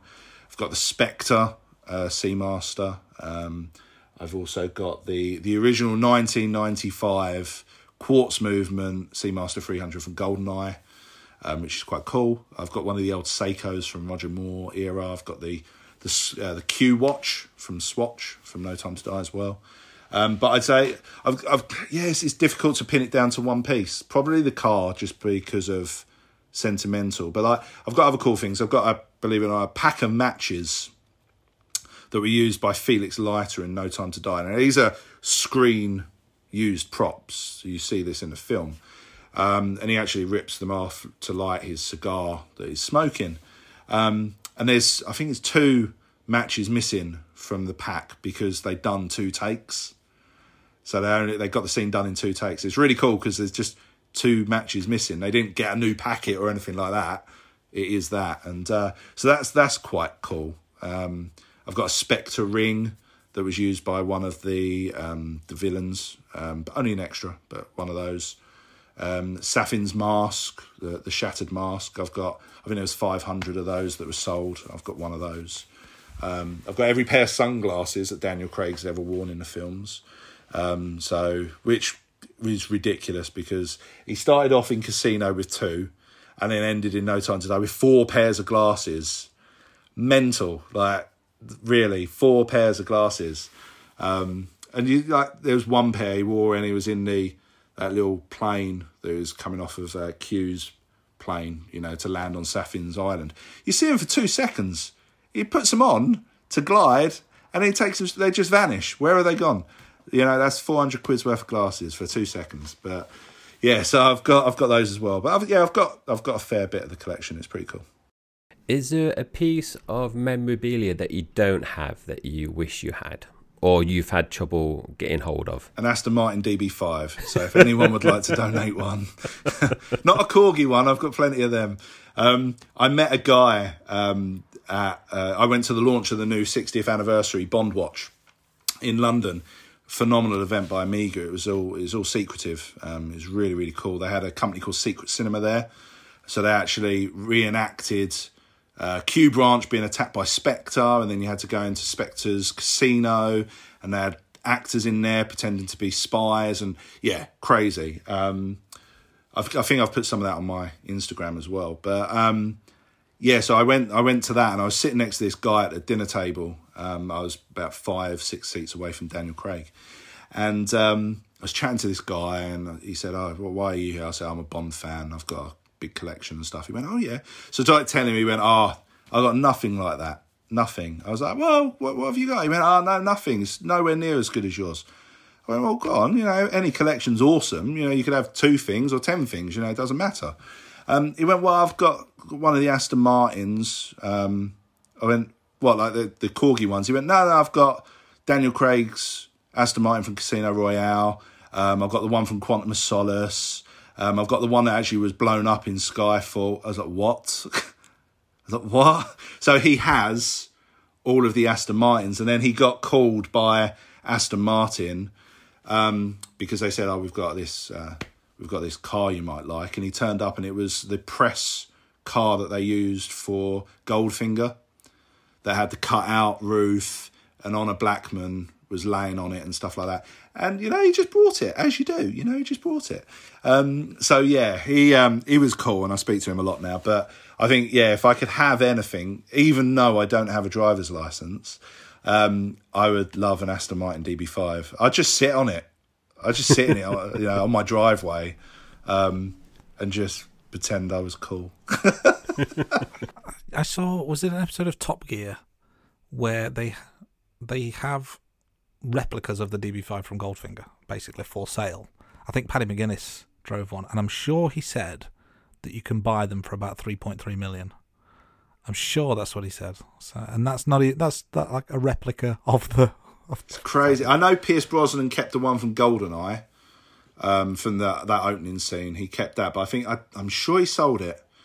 Um, but you, you you can't walk in and buy a, a DB5. They're custom built, you know, or you'll buy an old one and they did release the Bond editions of the Aston Martin, and each one was named after a film, um, and it had a plaque in the door and everything. But that DB5 is a cracker. Um, so yeah, if anyone wants to donate one for a good cause, um, the Luke Fund is open. Um, yeah. So so next up, we're gonna do something a little bit different. We're gonna have a, a like a slideshow on our YouTube channel, so check that out. And we're gonna just talk through some of the items so for those listening only, this may or may not make a lot of sense because we might say, "What's that? What's that?" and you won't be able to see. But we are going to sync the audio with some some photos on our YouTube channel. Uh, so check that out. But let's let's go through this first piece. So tell us a little bit about what we're looking at, and then we'll pick out some individual items of interest. Yeah, cool. So a, a couple of my display uh, units I've got, um, I try and theme the shelves by actor because um, obviously where I've got further in jobs and stuff, I could spend a bit more money on stuff. So that was more Craig era. So what we're looking at here, this is the, the bottom shelf of my um, of my first cabinet. So it's just got a collection of the porcelain mugs. Um, each one was for a different Bond film. Um, you can see the the Toyota car to the bottom right hand side, the the little white Toyota on the box. That that is the original. Um, that's that's what my mum got me. Well, gave to me. Sorry, I didn't didn't get it. Um, I got the remake, uh, re-release Aston Martin DB5 on the left, and then the one right in the middle, uh, which is quite sentimental. The Aston Martin uh, was a gift from my late nan, bless her. Um, she bought it from a company called Danbury Mint, and it used to be on the back of the Radio Times. And she saw it, um, I think it was 250 quid, or you could pay for it in like three installments. Um, and it's got every working part on it, any every movable part, to the point where you can open the door slightly and it's got even the tiny little telephone that's in the door. Um, you know, the, the ejector seat works, the back lifts up, everything. It's um, so that that's quite quite something. It's got a little plaque on there, and then the one above it is um, 18 karat gold plated uh, that was released for an anniversary many many moons ago. Um, so that was quite cool. The, the cufflinks on the left, the 007, and uh, one of my clients actually got them for me. Is that little Nellie down there? Yeah, yeah, got little Nellie down there as well. Yeah, uh, I had a couple of them. Um, one of my friends went to Japan and uh, he found a, a, little Nellie out there as well. So he he brought that back for me. Um, I think that one's the, the just the corgi edition though. So moving on, we've we've got the the next shelf. What what's on this one? So yeah, this is in the Craig collection. Um, so this this shelf is designated just for Skyfall. Um, so you can see there the watch I'm actually wearing now, which is the Planet Ocean uh, from Skyfall. Uh, it's got a 007 insignia at the at the seven marker, which is quite cool. You know, it doesn't slap Bond in the face, which is quite nice. Shouldn't be on that NATO. Um, you can see the bracelet just in front of it, but the bracelet's engraved 007, so I didn't want to scratch it. So I just used my own tools to remove it. And I've got it on the Bond NATO from Spectre.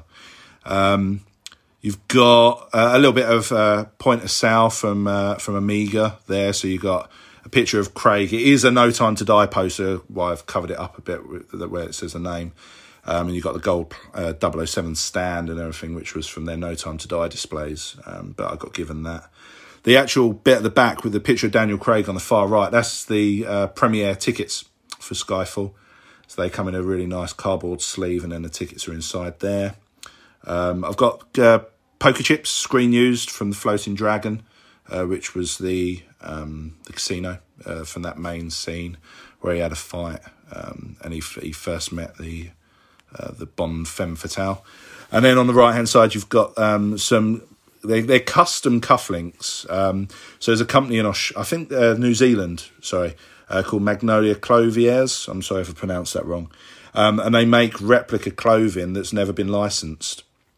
So they're a really awesome resource for anyone that likes stuff. So, and I wear all my bits and bobs. So these are actually um, the uh, the family crest of Bond. And it says Orbis non sufficit at the bottom, which is um, obviously the world is not enough. Um, so I got those made. I've got two pairs of one, uh, which is a standard uh, cufflink style, and then these are uh, button cufflinks. So I don't wear these; they're they're just a prop for display, and I wear I wear the other ones. But they never produced them. I think it was Tom Ford that made them for the film. Um, so they never made them, and I think they went at auction or something at Christie's for some crazy amount of money. Um, so yeah, they're just replica ones that I got made for me, and you can just see the the grip of a Walther PPK there as well, just on the left. I was sadly drawn to the uh, Coca Cola Zero bottle um, because surely they've they've missed a trick there. It should be called Coca Cola 007. Yeah, they marketed it as the yeah Coke Coke Zero Zero Seven um, in their adverts. Um, that was a steel, um, like a like a, like a tin, which was quite cool. And I had to be careful with that because for a long time I even had a can and it exploded in my display, and Coke went everywhere. Luckily, it didn't damage anything, but so I had to be careful. And you can just see just underneath that there's a, a glass bottle as well, um, and you can just read it. it says Coca Cola zero zero, and then obviously the seven is underneath it. So yeah, you uh, you're on point with marketing there because they did they did do that. So what about this shelf? This looks like it's Pierce Brosnan. Yeah, correct. Yeah, so uh, a few bits from Brosnan. Um, so we've got there um, the famous, well, the now famous DVD from uh, Jonathan Pryce, which is awesome, just on the bottom left, uh, bottom right there. Sorry. Uh, in front of that is the gold um, Parker Jotter uh, that was used in Goldeneye. Three clicks, arms the the fuse, another three disarms, uh, with a couple of Goldeneye keys.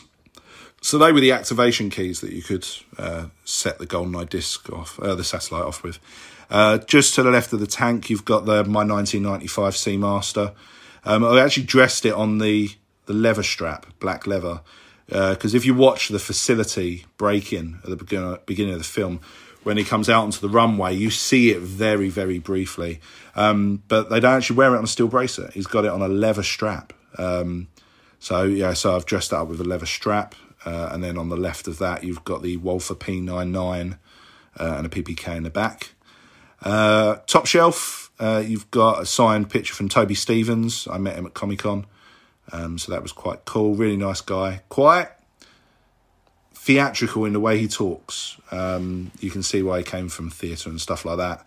Um, but re- really quite nice guy.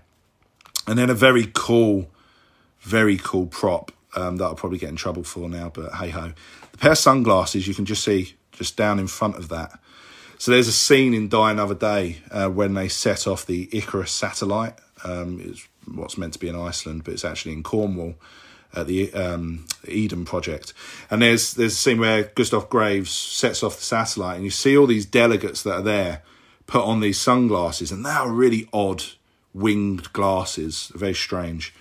Um, my my mum's best friend was a casting director, um, and she got me uh, a part to be an extra in Die Another Day, and I wasn't allowed to do it. My mum wouldn't let me do it because of exams and stuff. So my mum's friend sent her then husband to go and be the extra, and he nicked them.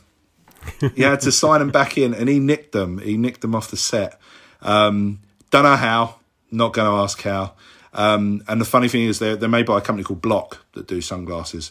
And the Bloc logo on the side had felt tip over it, so you couldn't see it in the film.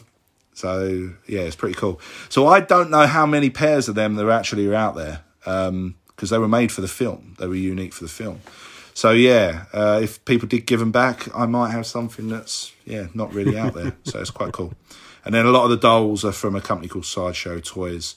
Um, they don't exist now. With well, they exist, but they don't do Bond Bond stuff anymore. Um, I've got the complete collection of all of those. So, and moving on, what about this shelf? Uh, so this is a, blend, really, because uh, obviously Dalton didn't do too much. Um, so there's a few bits on here. Um, I'd say standout pieces you can see in the back there next to Richard Kiel, uh, Jaws. I've got um, a signed photo of him, bless him. Uh, he always used to sign it Richard Kiel and then Jaws and draw little Jaws teeth on it, which is quite cool. Um, so I've got that. Um, you've got a couple of the, the cufflinks at the front are actually official 007 uh, props. So they're from 007.com. I think you can still get them. Um, and they're from um, For Your Eyes Only. Um, so they were um, Topol, um, who was uh, who was in that. They're um, they're the dove cufflinks that you see in the film. Um, I think Christos Christos used to uh, throw a little little uh, dove thing to try and set him up. So that's quite cool. So I've got those. Um, you can just about see the uh, James Bond's golden bullet from the man with the golden gun just on Roger Moore's right foot there. Um, it's got the engraved 007 on it because that's the uh, the bullet that was sent to uh, to scare him off. And then yeah, just a, a n- nothing major, just two two of the dolls from uh, License to Kill. I say, is that Mary Goodnight? It is, yes, yeah. So they um Corgi done a release of these little, I think they're like porcelain figures. Um, I didn't didn't manage to collect them all because they're discontinued, and now they go for silly money on on eBay. Just people trying to make the money out of them. Um, but I've got I've got a few of them. I've got uh, I think I've got all the Brosnan ones. I've only got the two uh, two Roger Moore ones. That tiny little Drax one um, actually came with the Moonraker shuttle. So yeah. So next up, this is looking like Roger Moore era when he took us through. Yeah, bit a bit of Lazenby at uh, the start to the Roger Moore era. Um, so the the prize bit in the middle of here is um, the tarot cards from Live and Let Die. They're not the original ones, unfortunately, back from the seventies. They um, they go for a lot of money. Um, this is a re-release from Factory Entertainment, I think they're called, um, and they normally do collectors editions. They'll do maybe 100, 200. They're always limited edition, um, and they release these. And I've been after them for years, just because obviously Jane Seymour as well. Um, but yeah, so I finally managed to get them. And it's quite funny because it does cover with an overabundance of the lovers card, which is quite funny. Um, but the thing that always got me with with that with those tarot cards is, and you see it in the film, on the back of the card, it's got 007, which is really weird. And even in the film, the used cards on the on the the movie itself in the screen, they've got 007 on the back of them. Really weird. Don't know why they've done that. It's a very odd thing that. Yeah, I noticed that, and there's been a few times where like the 007 logo has appeared on things randomly. But yeah, I I, I remember the cards. It'd be nice to have a and like that as just a card design anyway, but a bit of foreshadowing within the film. Yeah, and I, I don't. Yeah, it was, and this is a thing. Things like that are never explained. But it, it would be very odd that the random pack of tarot cards she's got has been produced by a company that's put 007 on. um, and then behind Tee Hee, um, the guy in the red jacket, you can see there, it's a, a Royal Mail secret dossier that came out when they released No Time to Die. Um, and it's got um, it's, it's really cool actually. It's like the dossier that M would give Bond for Your Eyes Only kind of thing, and it's um, you open it up. They're still sealed. I, go, I always when they're not too expensive, I buy two so I can open one and have a look at it, and then the other I keep mint. Um, and it's yeah, it's got all portfolios, files in there, like it was produced by MI6 of all the villains. So like Le Chiffre, and it's got all of his stats, who he is, where he's from, and things like that. Um, and then it had all the collectible stamps uh, at the back of it, which probably are worth a bit more now, bless her, because uh, the Queen has has left us. So yeah, it's um, so that that's there. I've, oh, and you can just see behind Blofeld. That's the first edition of On Her Majesty's Secret Service, the book. I do. I did like the uh, the Tee Hee Johnson figure. We're going back in time a bit further with this one, by the looks of it. Um, this looks like a certain Mr. Connery in his era. Yeah, so um, in here you've got still some of the uh, sideshow figures, um, and you've got the the newly released Blu-ray for the 60th anniversary. Um, you've got Penfold Hearts. Um, so I've got the the full box of Penfold Heart golf balls, um, and also the golf tees as well, um, which are yeah just down there on the bottom left hand side. and then you've got the Playmobil uh, Aston Martin DB5 which I did get the Mickey taken out of me because I bought a Playmobil toy. Um, but it looks really cool, and the ejector seat works, and it came with Goldfinger and a load of little gold bars. Um, so that's quite a cool, fun little thing to have. Um, and then on the far right of that, um, I've got the Zippo lighter from Doctor No. Uh, it's just a commemorative one. And right at the back on the right hand side there, that's one of the uh, official. It's quite old now. It's a gum card box. Most people probably, like the younger viewers, probably wouldn't know what gum gum cards are. But when you used to buy bubble gum back in the day, you used to get probably six cards for whatever film franchise they were advertising at the time. So this this came in a little attache box, and it's got every single gum card from those original sets, which is quite cool. Um, so yeah, so that's that's in the back there as well. Um, and then some random doll, a Doctor No, it's an Ursula Andress doll it's so Japanese. It's very odd. Um, it's got the, the, doll doesn't look like her. I'd be offended if I was Ursula Andress. It's very strange, um, but it's a good bit of fun. Uh, and I saw it in like some comic book collector's store. It was like, like six quid or something. I just don't think they could have got rid of it. it was the only one they had. Um, so yeah, that is really weird. Um, but yeah, so that's in there as well. Um, and the next one looks like a a movie poster of some sort. Will I be right? Yeah, so this was the teaser poster for Quantum Solace, um, and I preferred this poster. Uh, I think po- movie posters these days are really, really lazy. Um, they're quite boring. If you look at the old posters of time, not just Bond films, but old posters, they were they were great. They had loads of art on them. You know, nowadays it just seems a picture of Daniel Craig looking moody, and there's your poster. Um, this one was quite cool because it was a, a still from the actual teaser trailer they released for Quantum, but also the same outfit that he wore at the end of um, Casino Royale with the the big like MP5 or org or whatever gun is. Um, so it's really cool. So that, that's that's one of my uh, one of my cool posters. It's actually signed by everyone. Um, I don't know why I'd done it, but I did. But me and my sister went to the Quantum premiere um, and bless her, um, while I was looking all dapper in my tux and her in her ball dress, she uh, she had a poster under her arm, um, and we'd folded it, not like as in a, a complete tight fold, but just put it in some um, a long bit of cardboard to keep it like the shape to it. Um, and yeah, she was she was amazing. She walked around and she asked asked them if they could sign it. Um, and Daniel Craig at that time was in a sling because he'd badly hurt his arm. And uh, she said, "Oh, yeah, Mr. Craig, you know, could you could you sign this?" And he was like, "I can't, I can't reach down to it. You know, you know, I'm so sorry." And we're like, "That's fine. You know, thanks, for, you know, thanks for talking to us," kind of thing. You know. And he kind of stepped away, and then he, he came back and went, "Oh, whatever." And he, he took his arm out the sling and signed it for her. Um, little did he know it wasn't for her; it was for me. But you know, clearly he done it just because she was a lovely little girl. Um, but yeah, so we've got that on there. Um, obviously, uh, Michael G. Wilson. You've got um, got all of them on there. Gemma Arterton, Corey, um, uh, what's her name? Uh, I can't remember it. Camille um, Kurylenko. Um, so yeah, they, they all signed it. Dominic Greene signed it, um, and Jack White as well, which was really really cool. So it's um, yeah, that's that's a really nice poster, and that's that's on my wall. I've got um, each poster from Craig's films on on my wall. So these next few photos, Luke, it looks like you are replicating George Lazenby's pose. Yeah, so um, I went to a Comic Con and I um, I'd done a few still pictures with with a very very close friend of mine, Stephen, who always portrayed Blofeld um, and really looked like him. It was fantastic. And we'd done a few pictures, and people thought we were doing a film or something. And they're like, no, no, no, we're not. Um, so, long story short, I went home four or five months. I wrote a uh, 45 minute script uh, to what I called Forgotten Past, and it was my own little James Bond script.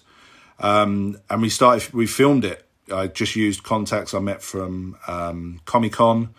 Ben Maynard, who uh, he's got his own little production company, um, Bad Mosquito, um, and we we filmed a Bond trailer. Like we we blagged everything. We um, we got a London filming permit. Um, we were officially allowed to film on the London cable cars, um, which was a crazy story in its own. But I, I really wanted to do, and my gun barrel, because I played Bond, obviously, um, I, I wanted to do Lazenby's gun barrel because I loved how he used to drop to his knee and shoot because it's like he's dodging the other gun. It's brilliant. Um, and one of my, my mates who was in the film with me said, Well, why don't we do the Lazenby thing in London? So I was like, Oh, right, Lazenby lamppost. Yeah, we could do. But I was like, There is no way in hell you are getting a Walther PPK outside the Houses of Parliament and Big Ben. It ain't happening. And it's like, no, no, we can we can sort something. We'll sort it. So we went up there, and I had my old grey suit on, my woven black tie. So everything was literally the same as what he was wearing. Um, and I jumped up on Lazenby lamppost, and you can even see in the left there. There's literally people walking past and you know pedestrians. And um, yeah, so I jumped up, done a couple of the poses without the gun or anything, just to get the angle right, and it's it's nearly there. I could I've, I arched the wrong leg, which is annoying. Um, but yeah, very very close. And then when my photographer was like, "Right, you ready?" I was like, "Yeah, let's do it." He he threw the Walther PPK to me. We'd done literally four or five shots of each pose. I threw the gun back at him, and we all just we just ran away. We just disappeared. it must have looked so weird. Um, and on that bridge, there's um, there's also a scene where Pierce Brosnan filmed Die Another Day, where he went into an abandoned station for abandoned agents, and um, that was our meeting point back there. And yeah, there you, there you go. Um, I'm probably the only person that's done the Lazenby lamppost still um, with a gun, and I showed George Lazenby, and he loved it. He said it was really great. So. It's not a real gun, by the way. It's a, it's an airsoft gun, just in case I get the police come around. You know. I have a license for him. It's... That's, uh, that's an awesome photo. I like that. Uh, so moving on, it looks like we're, we're coming a little bit more modern. Will you talk us through this one? Yeah, so this is um, this is my Spectre collection. Um, I think I've added a few more bits since I sent the photos over. Um, but we've got um, so the Spectre watch. Um, a lot of people think that's one of the best Craig watches, um, and it was. I think it's the first one that he wore. That actually, it was. It was the first one he wore that actually had a gadget in it. It had some uh, an explosive in there, uh, so the alarm was quite rather loud, um, which was great because that was what disfigured disfigured sorry um, Blofeld in his movies. Um, we have the Tom Ford sunglasses at the front there. He wore two pairs in that. Um, the other pairs are just off to the left, but I've got the the north, uh, yeah, the main ones at the front there. Uh, the Spectre ring, so that was um, actually produced by uh, the same company that made them for the film over in Pinewood Studios. Um, so that doesn't come out the box. Uh, my nan brought that for me uh, just before she passed away, bless her. Um, so that's that's quite a collectible. Um, I've got the Walther PPK there in the Vega holder.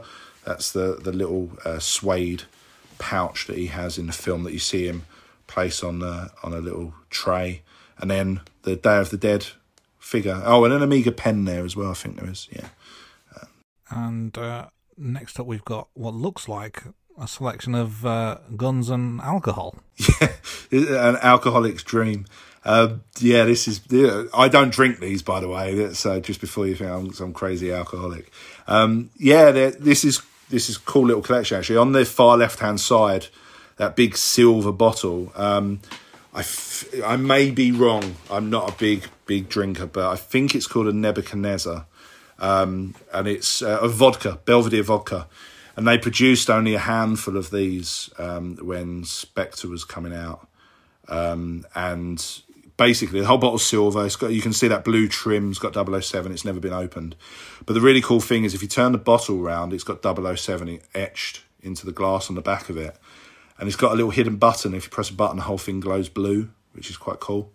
Um, because I was one of the lucky ones that got it, um, Belvedere invited me to a private screening of the movie, um, and I nicked one of the martini glasses because they were handing out martinis, and that martini glass in front of it is engraved Spectre um, Belvedere, and uh, yeah, me and my sister.